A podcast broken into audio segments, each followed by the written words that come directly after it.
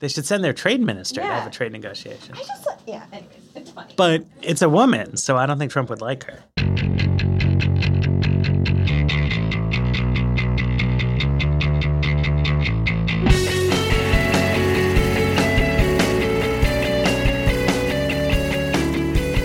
Hello, welcome to another episode of The Weeds on the Vox Media Podcast Network. I'm Matthew Yglesias here with Dara Lind and Tara Golshan, and we are going to talk today about trade and trade war.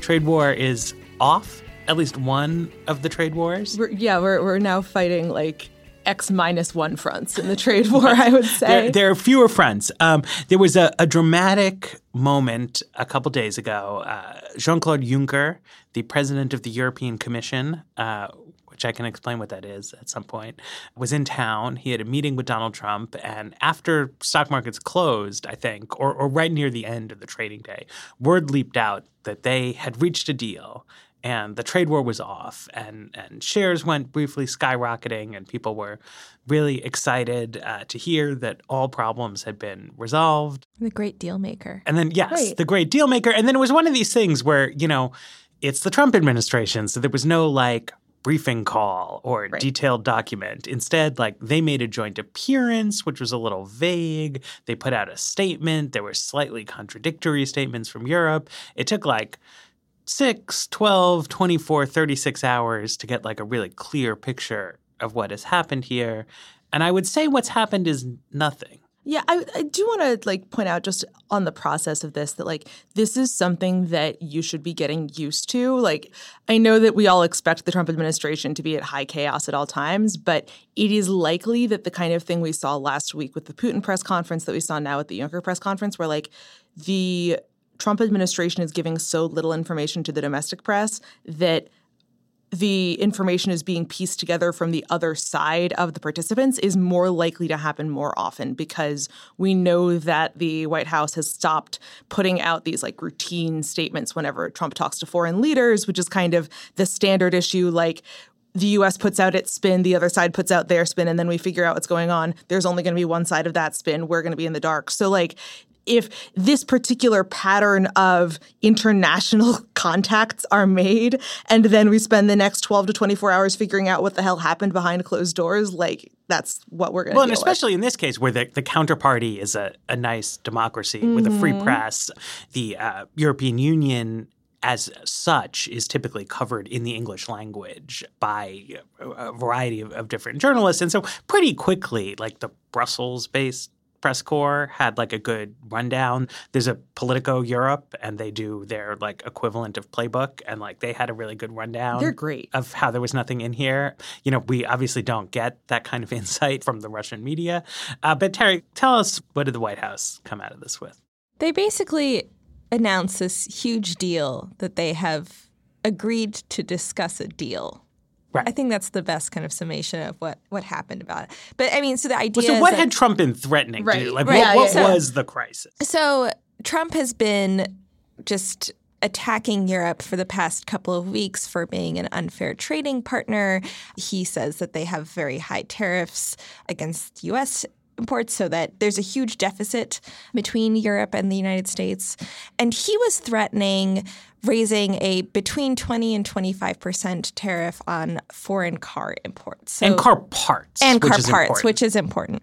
And so this would be a big deal because unlike steel and aluminum, like this is a consumer product. So when people were upset about it in the United States, they were like, well, car prices are going to go up between 800 and thousands of dollars. People are going to really feel the effects of this. Even car companies that like these tariffs are generally created to protect, like American car companies weren't happy about this because how the car industry works is that it's very kind of integrated with other countries. So people are buying car parts from all over the world. It would complicate the process for even American car companies that this was supposedly supposed to protect. Um, and like no one seemed to like this. Like all the Republicans on Capitol Hill were upset about this. I was reading reports that people in the White House were upset about this, and Trump and Navarro seemed to be the only people gunning for this. And there were two schools of thought. It was one that either Trump is using this threat of a foreign car tariff and car part tariff as kind of a threat, basically, to get Europeans to bow down to American demands or he actually really wanted this. And we like we really couldn't tell going into the negotiations this week. And now I also like still can't really tell, but it seems like at least all of the backlash that he faced did have some kind of impact in how negotiations went out. Yeah, I mean the closest to an explanation of the strategy that I got from a Trump sympathetic person was like, look, of course this is a bad idea because one question was like, why do you include car parts on this, right? So, like with the steel and aluminum tariffs, a lot of people think Trump made the wrong call, but the people who own steel and aluminum mills do not think that Trump made the wrong call. And he just did a press event at a U.S. steel mill that has been newly reopened in part because we're, we're blocking imports. So, you would think with cars, right, you might block imports of German cars. cars. and American car companies would perhaps welcome that. Or, you know, maybe not because of retaliation, but but I think they, they maybe would. But including the car parts made a much bigger deal, right? I mean, it was a much bigger hit to the European automotive industry, but it also turned it into something that no American business groups were excited about. And so, like, you wouldn't have any fun photo ops where people are like, you made the right call. But you know what? A, a Trump uh, sympathizer said to me, like, look, the European economy is much more dependent on this transatlantic car trade than we are. So if it sort of blows up on both sides, they lose more than we do. So they're going to back down and make concessions. And like this is Trump being willing to like tear up the rule book and get some big wins. But he didn't he didn't get any wins. I had to say, to me, like one tell before there was any press reporting and like just tweets going along is a few years ago, I, I got on like a weird junket to Brussels for American reporters to learn about how the European institutions work. And so, like, Jean Claude Juncker does not have the legal authority to make trade concessions. Like, that's not how this works. It's very complicated. So, the commission, which he heads, they're like the doers of EU governance, right? They run the bureaucracy, but they need to be granted a legal mandate from somebody. Either the European Parliament or what they call the Council of Europe, which is like the different prime ministers meeting. And he didn't have that. He was just like sent to the White House to like talk things out with Trump, but he could not reduce European trade barriers, even if he wanted to. And so it turns out he didn't right? I mean, they said at the press event that Europe had agreed to buy more American soybeans, but obviously it's a free society. Like they can't make anybody buy right. American soybeans. And like the state like the US state can't mandate that either. It's like a very weird Right. But so what's happening is Right now, exports to China are almost 50% of American soy exports, and exports to Europe are like 15%.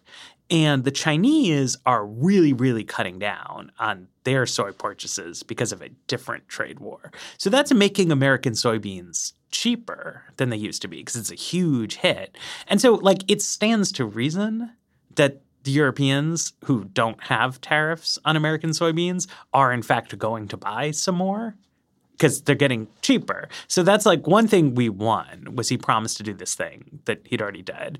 And they promised to build more liquid natural gas ports so that like gas can go on boats from America and be shipped to Europe. But that's something that they were also already doing. It's called the Juncker plan, in fact. Uh, so it was like not a big concession. So that's that's what we got. So there's also like totally rhetorically the kind of you know, in theory, Trump went into this meeting promising to escalate tariffs and came out of it saying that the goal between the US and EU is to work towards zero tariffs, which like is a directional change if a rhetorical one, but I think like kind of gets at the political reality here, which is there's this dynamic developing in Donald Trump's relationships with foreign governments and institutions where like he decides that there's a crisis he acts to respond to a crisis that may not exist. That response then triggers a series of consequences that actually put the economy or national security or whatever in a worse place than it was before there's a meeting of him and another world leader, and then they come out and say the crisis has been resolved. Like, yeah, there is obviously a certain extent to which this is Donald Trump kind of getting himself out of problems that he was the only one responsible for, or like declaring victory in in wars that never existed or that kind of thing. But I actually think it's worth thinking about this as not the worst thing that could happen given a president who is really committed to both economic protectionism and the idea that like if he's not in the room when it happens it didn't really happen. Like if the upshot of this is that Donald Trump goes from believing that the European Commission is determined to ruin the American economy with these ruinous tariffs, after having met with Juncker, he is now deciding that like Europe is a good trade partner with America and trade negotiations are going in the right direction there. Like that seems like it's closer to the reality that existed pre-Trump than the kind of weird, you know, Europe is engaging in a trade war with us narrative. And if that's what it takes for Donald Trump to believe that trade is good and trade wars are bad with any given trading partner, I'm not convinced that that's the end of the world. But I mean, also to clarify, like, all the tariffs that Trump has put into place are still in place. Like right, nothing the steel has and changed. aluminum is still yeah, going. and and like also this goal of zero tariff, like that's the end game. It was also, I mean, it sounds very broad, but it was specifically for non-auto industrial Yeah. products, which is actually incredibly narrow. Like that leaves out agriculture, that leaves out cars, it leaves yeah. So I mean, it leaves out the specific issue that Trump had picked right, to fight. exactly. Right, so fair like enough. he's actually left everything on the table. Well, and a question in this, right? So, like, really early in the Trump administration, I was telling a Chamber of Commerce type person, um, you know, pitched to me what I think for a little while became the conventional wisdom, which was that, like, Donald Trump is going to sort of pull a fast one on the Rust Belt and announce that we're renegotiating NAFTA, make a big deal about it, do some tweets, and then settle for very minor changes. And that, like, this is going to be actually how Donald Trump, from a pro business perspective, like, lances the boil of protectionism, right? Like he's going to do tough talk. He's going to give people what they want, which is like standing up for America. But like actually, he's going to settle for small symbolic wins, and it'll be fine. That I think like was the conventional wisdom for a while. Then the conventional wisdom veered into the other direction that like no, we need to take him literally, and like there really is like a twenty percent tax on imported aluminum right, Right. now uh, with like actual meaningful consequences. Uh, you know, we talked about this nail factory shutting down, uh, other things like that. So then it's like okay, we take him literally. Now we have this EU thing, and it's like back to a fake but it now feels less like Trump running a scam than Trump getting scammed. Yes. And that raises the question of what happens when Trump finds out that he settled for nothing. Right, that there was this like incredibly condescending uh, Wall Street Journal article in which like Juncker's team like Yeah. went through their strategy for like fooling Donald Trump and like how they had these note cards and he was like, Well, if Can I, just need say, if you're going to fool the president, you probably shouldn't go to the press and tell them how you fooled. them. well, but, I but think this, they, they weren't is- saying they had fooled him. They weren't saying they lied to him. They'd said, "Look, we know because Donald Trump's administration leaks like a sieve what it takes to get Donald Trump to see things from your point of view, and we're using that." You- like, okay. and this is the thing. They like, there's actually a pretty clear record of evidence that the when Trump decides a foreign leader is on his side, he thinks that that is the victory. He like cares more about that than Well, the I- I substantive victory. But I mean, he's just a difference with the EU, right, and with with the NAFTA partners from some of Trump's other deal making is that these are democracies, right? So his counterparties are politicians, elected officials in a democratic political context, and Trump is very unpopular, you know. And so it's one thing for the leaders of the UAE or even North Korea or China or Russia to like be like, ah, the great Donald Trump has created peace. Um, you know, if that's what it takes to get him to spin a deal. But Juncker is not like directly accountable to voters because Europe is weird. But, you know, he was the prime minister of Luxembourg for a million years. Like, he's a politician and like a much better story for him back home and for the somewhat tenuous politics of the European Union, like continuing to exist, is that like we pulled a fast one on Donald Trump. He's not saying it quite like that, but it's clear that they had a a a braggy tone Yeah, no, I in think their they remarks clearly to the thought press that they back home. won. Right. But they won by bringing Donald Trump around to a more reasonable point of view, which seems like a big win to all relevant Yeah. European audiences, and which Trump can then, you know, kind of dismiss as, well, the point is we have a good relationship, we get along well, I trust them now. But then the question is is how does Trump feel? Trump is probably not downloading the weeds. But you know, if Trump sees a, a CNN segment on like oh, actually, these concessions are meaningless. Like this win that Trump thought he got on soybeans doesn't actually amount to anything. And this promise to negotiate a zero tariffs deal is actually the same as the promise that they already had with Barack Obama. Like, does Trump begin to feel that he was betrayed?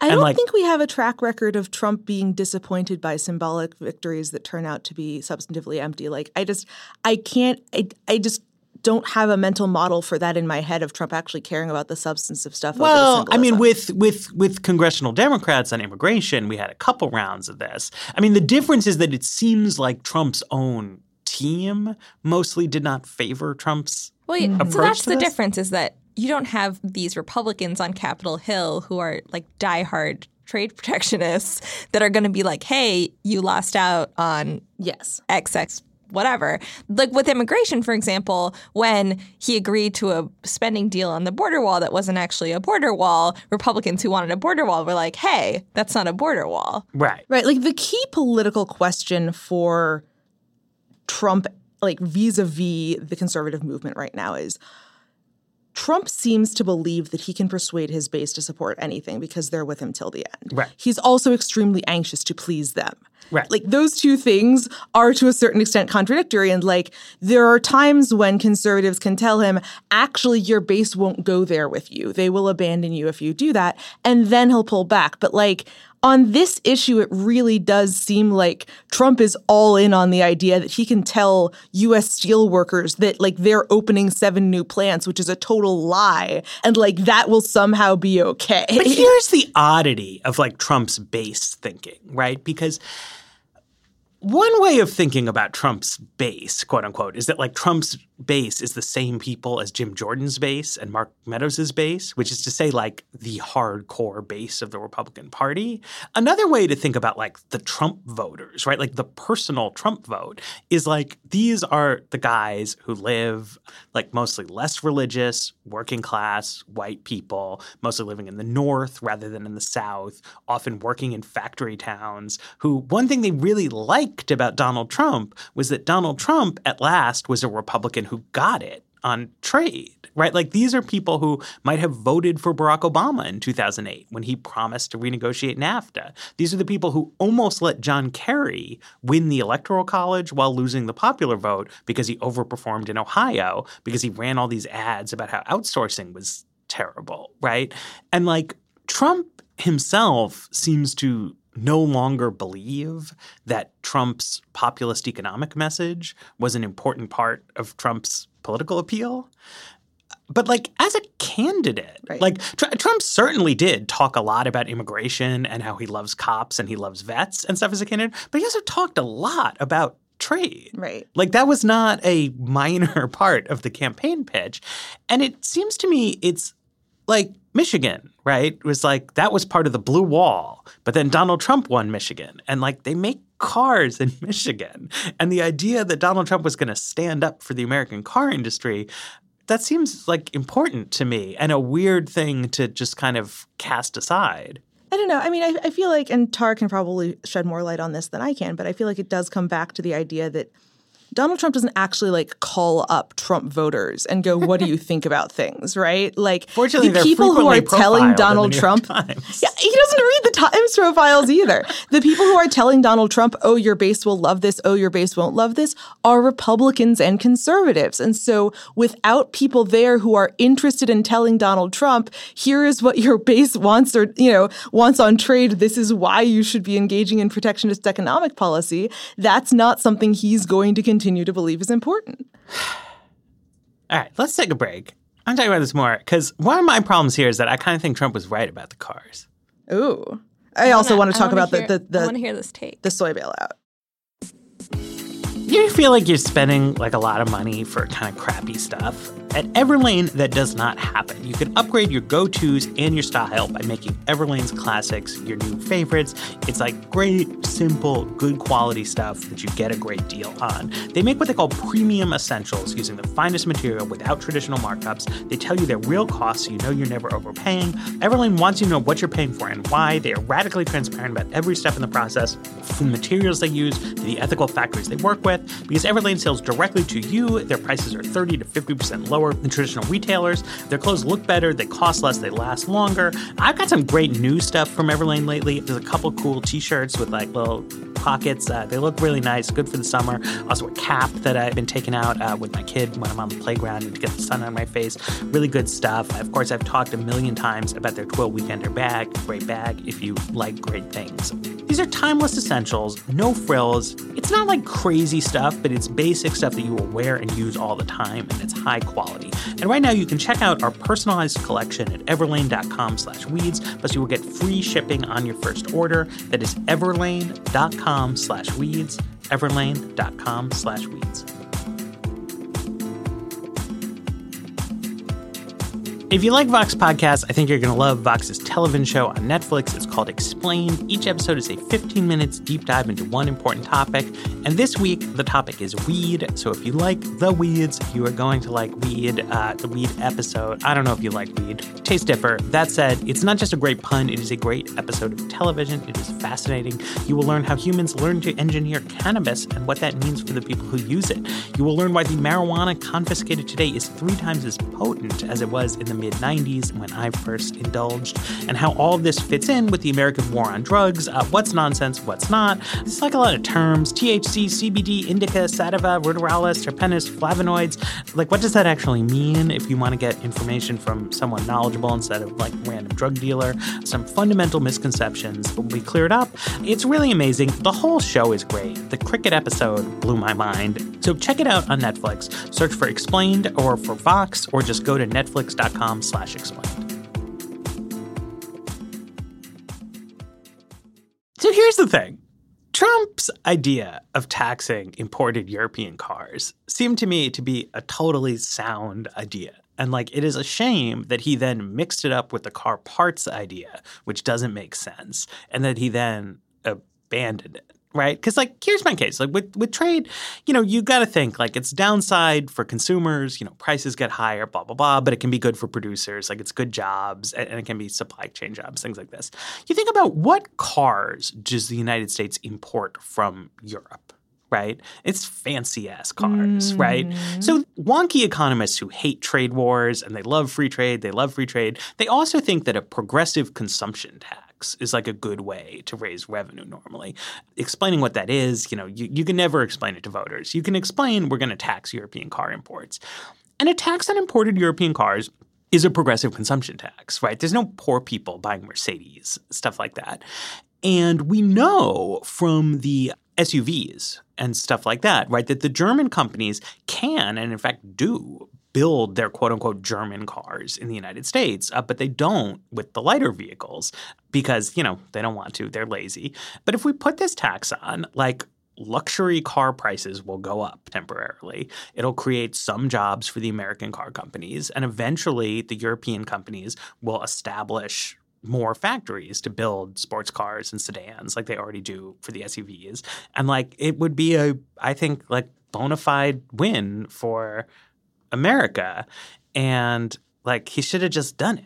Just ruined it with the car parts. The car parts, man. And I didn't understand that either. At first, I was defending him, and some car people yelled at me. And, you know, who knows? I mean, this is like why I shouldn't be president. Donald Trump also shouldn't be president, is like, I heard about this. I had some hot takes on Twitter. Then some more informed people were like, oh, it's more complicated than you think. And then because I am legitimately not the president, I wasn't able to like convene like all the leaders of the industry and come up with exactly the right policy.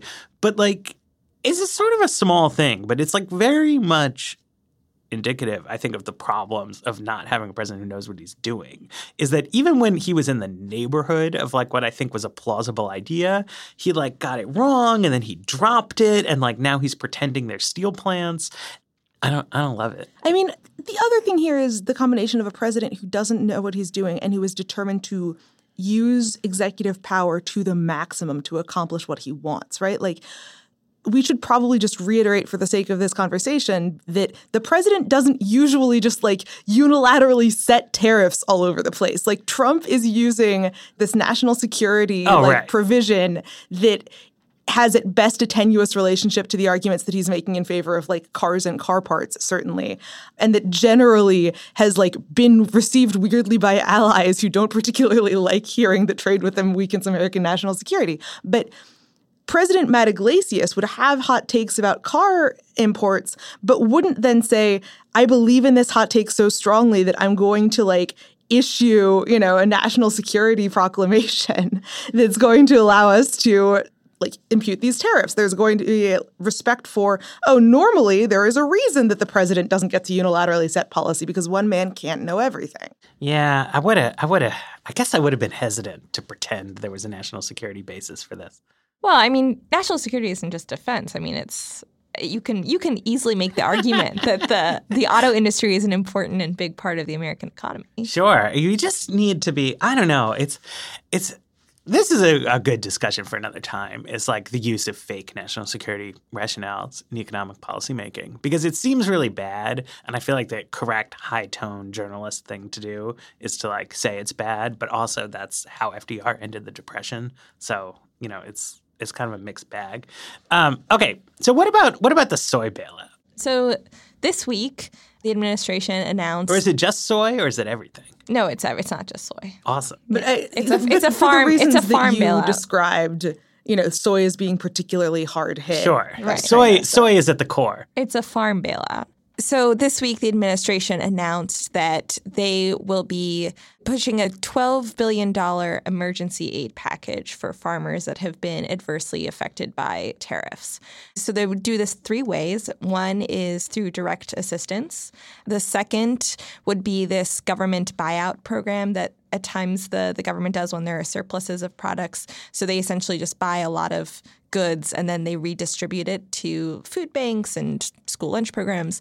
And then the third would be to kind of really rev up these like trade promotion programs so that if China, for example, isn't buying a lot of our soy, then we should pitch our soy to other countries.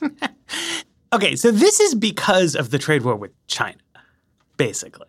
Right. But I mean, there have been, so since Trump has put in the steel and aluminum tariffs, we've seen retaliatory tariffs from Canada, from Mexico, from China. Oh yeah, And, Mexico is also a big soy user. Right. And it's hit a lot of agriculture, and that's because agriculture generally has really low barriers to trade. Um, so it's like an easy place to hit with tariffs. Uh, and it's also countries are smart. They know the politics of the United States. They see that like farm country in rural America is a big Trump country area. And so if you hit them the hardest, it might hurt Trump the Right. most. To be totally clear, this is something that is explicitly being said is we are, you know, and I think we we discussed this in our, our last trade episode, like they're looking at states that went for Trump. It is entirely clear that like the equilibrium here for literally everyone is restore trade barriers to the lower status quo. And the way that they're thinking about doing that is either making it harder for Trump to just start doing this stuff because his base will be the ones who will get hurt, or getting Trump and Republicans out of office so that a more pro trade administration could theoretically come in. Yeah, and, and so and we've seen obviously the administration has been very sensitive to this. They've sent Sonny Perdue around the country, and he's been trying to assuage farmers' concerns about this. I've talked to some farmers that are like increasingly uncertain about what it will happen for them. And this isn't just soy. This is soy, corn, pork, cheese. Like this is a lot of products that the U.S. sells. Sounds right. And so soy has come up, happens to come up a lot because it's funny because people don't think of themselves as consuming a lot of soy, but like soy is is the key building block of like the industrial agriculture food system. And so, I, I mean, I did see, I, I know some of my followers were confused about this, but like, it's not that in Mexico they're consuming huge quantities of tofu. It's that it's that meat is produced by animals who are mostly fed soy and soy byproducts. Uh, soy oil is like in lots of weird stuff. We also sell a lot of soy to China. But there's also like a dairy backlog, and there was a, an interesting, you know, sort of political angle to this, right, is that Trump wanted to help Trump country people who were being hurt by retaliation. So he came up with this farm type bailout. But another sort of related sector that's been hit is seafood. And seafood was like not covered by this plan. It happens to be that Susan Collins and Lisa Murkowski represent the only two states with significant seafood industries, but they're also the only Republican senators who like really fight with Trump over substance. So like they're sad. And I think in like a weird way, you know, it's like the farmer's self image seems to be that they want their exports to China. They don't really want this bailout. Right. I mean, so I mean, farmers in the United States get a lot of government help. Like, they, Yeah, I mean, they wouldn't. they don't like to say that they that. wouldn't yeah they wouldn't call it welfare like they wouldn't call it a bailout um, but they do just because like the agricultural industry is so volatile i mean like a new food trend comes in and like veganism becomes really popular that like obviously hurts the dairy and meat industry in the united states and just like generally prices go up and down and so the government has often kind of stepped in and given subsidies and helped out so this is an additional measure for that yeah, if you ask farmers, they say, first of all, this is just a one time fix. Like, if this trade war isn't short and it continues, like, this $12 billion isn't going to help us in years to come. Like, this is our lives. And second, like, they recognize that they want to trade. Like, that's their industry. Like, they want to sell their products. So, yeah, I mean, I think it's worth talking about the seafood thing a little more, though, because it illustrates kind of the basic things that the Trump administration fails to understand. That, like, one, you cannot predict the consequences of a trade war because you cannot tell the other guy, I am putting tariffs on this category of imports. You are only allowed to stick to this category in your retaliatory Right. tariffs. Like, obviously the possibilities are kind of endless. And two, various sectors of the economy interrelate in various ways. Like it's the same problem as the car part car import problem. You can't without thinking hard about what is this going to affect downstream say, "Oh, well, this particular sector is the only sector that needs to be helped right now." And like this is why all of the economists had a like no one could have predicted moment in midweek that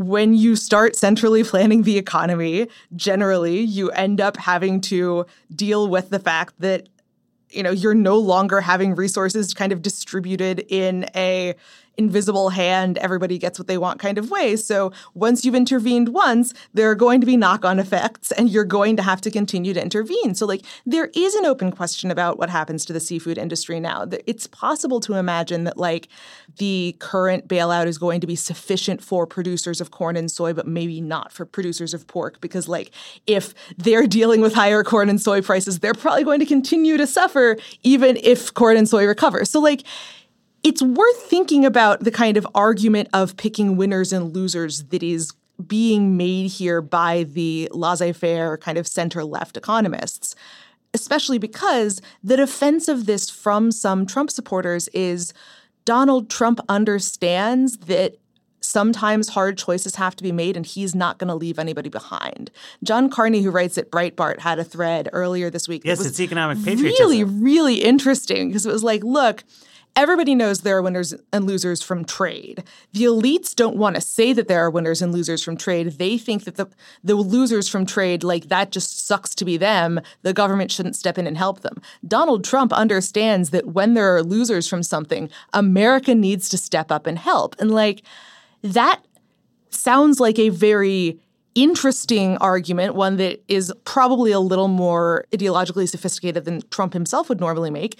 It kind of does commit the US to an endless cycle of tariff and bailout, tariff and bailout, if you kind of take it to its logical conclusion. But I think it's worth grappling with as kind of an argument not just that this is Donald Trump going, oops, this thing isn't working out as well as I intended, but actually part of a deliberate strategy to like get what he wants in the long term, but make sure in the short term there aren't negative consequences. Yeah, although another question here speaks to like the the longer range vision versus like the the short term dealing with the the politics, right? Because like one thing Peter Navarro has committed himself to intellectually is the view that to have a trade deficit is per se bad. and that it will be better for the economy to not have a trade deficit. And so, on that view, which Trump has frequently articulated in tweets, right, because the US is in aggregate deficit, a race to the bottom on trade ultimately benefits the United States. So we have all the leverage in this kind of dynamic. And if we went to a world in which we import nothing from China and China imports nothing from us, that's a big net win for the United States, even though it's true it would be bad for American farmers. In the aggregate, it would be a big win. Now, most people don't think that's true right? But like arguing across that conceptual divide is sort of profound, right? And what Carney's doing there is he's adopting the view that zero trade would be good.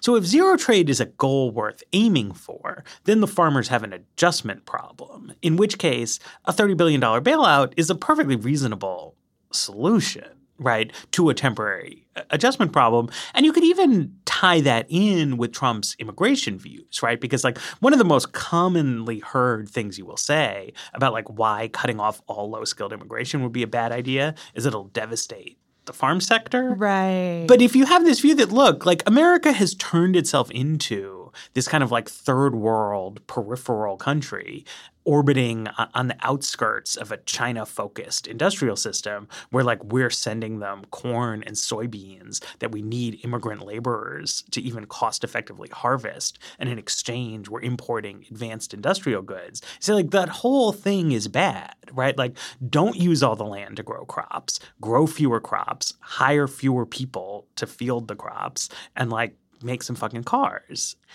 I don't like subscribe to that worldview, but like I do think it's a little less crazy than some of the like, or maybe it's crazier, uh, but it's not quite as foolish as some of the like dunking on Trump yeah, made it out exactly. to be. Like, like the question really is, is like, is he correct that like having a trading relationship is bad? Well, and is he correct that there's an ultimate equilibrium that we're going to get to, Right. right? Because like the counterpoint is that if you ever go to China, um, it's much more crowded than America. It's a smaller country. It has a lot more people. Also, really big mountains.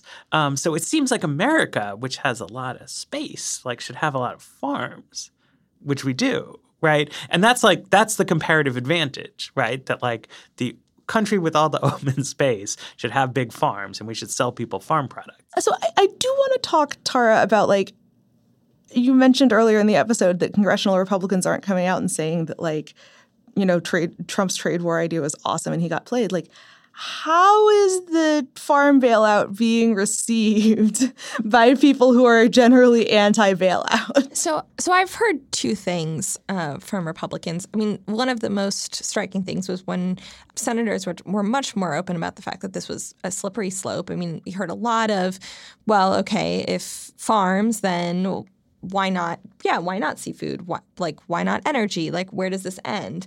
And then the second thing was there is this kind of way that some Republicans who are really adamant about supporting Trump on everything kind of talk themselves into this, where it's like, all right, the tariffs are not what we would use to renegotiate trade deals, but this is way Trump thinks that we should go forward with this.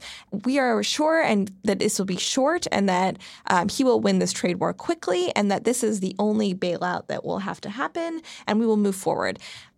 When you ask them why do you think that this trade war will end quickly? Like what assurances is the trump administration giving you? Obviously they can't give assurances on this. Like we don't know how the trade war will end. We also don't know exactly what trump wants like what a victory is this speaks to the kind of the meeting that they had with Juncker this week. It was like, all right, well, they're declaring this kind of the end of one part of the trade war. Well, what was really won here? And that's like that's a kind of confusion and uncertainty that's been out there. I will say that the conservatives, like the the Mark Meadows of the House, that are usually quick to kind of find some spin to support Trump in all of his maybe not so conservative endeavors, were actually very like outspoken about being against the bailout. Oh, so wait, can, can we explain just because you know this is the weeds? Like, wh- where do you get thirty yes, billion thank dollars? you, thank you. This is my other Oh, question. 12, it's 12 billion. Twelve billion. Yes. 12 billion. So they have authority to pull it from the Treasury Departments. Basically, you don't need congressional approval. There are not a lot of details, also, I would like to say, So on how they're going to do this. General Treasury slush fund that, like, the White House, which has been complaining about people not paying for its border wall for over a year, has decided that this is the thing they're going to dip in for. Well, there's a thing. It, it's not a general, right? So there's Okay, an old this is law, right? I'm back, back when when FDR was president, and the institutions of American government were less uh, developed than they are now. Congress rapidly passed a bunch of laws granting various kinds of authority to the federal government to do various kinds of things. Some of that authority was rolled back in the intervening 80 years by litigation, political conflict, blah, blah, blah. But because, you know, Congress is lazy, there's not really like a spring cleaning exercise. And so, as we saw with the 1962 Trade Act's national security provisions, if there's a presidential power that nobody uses, Yeah. nobody ever really asks, like, do we want the president to have this power? So, back in 1933, they established the Commodity Credit Corporation, and it can, quote unquote, borrow money from the Treasury. I, I don't know why it is phrased this way because it's all one government. But the CCC can borrow money from the Treasury and then use it to lend to programs to support crop prices. This was like a a depression emergency measure, right? Like, I mean, you can get it, sort of. But there's usually like a lot of words surrounding these kinds of things, right? And there's no process really. It doesn't seem like, uh, or or very clear limits. Um, who knows? Like, who would have standing to block something like this, right? Because like, what am I going to do, right? I'm going to say, oh. I don't grow soy, but have I been harmed? You know, so maybe not and it's interesting, right? I mean, this is the kind of thing where you have to believe that, like, if President Obama had done this, right, in uh, 2009, 10, which, you know, maybe he should have, right? Like, there was a huge economic emergency Right. of exactly the sort that was envisioned. If he just, like, pulled a $12 billion slush fund out of nowhere and handed it out to people in Iowa, uh, congressional Republicans would have been really mad. Right? Like, not just like say something bad to Tara, but like probably try to repeal this law.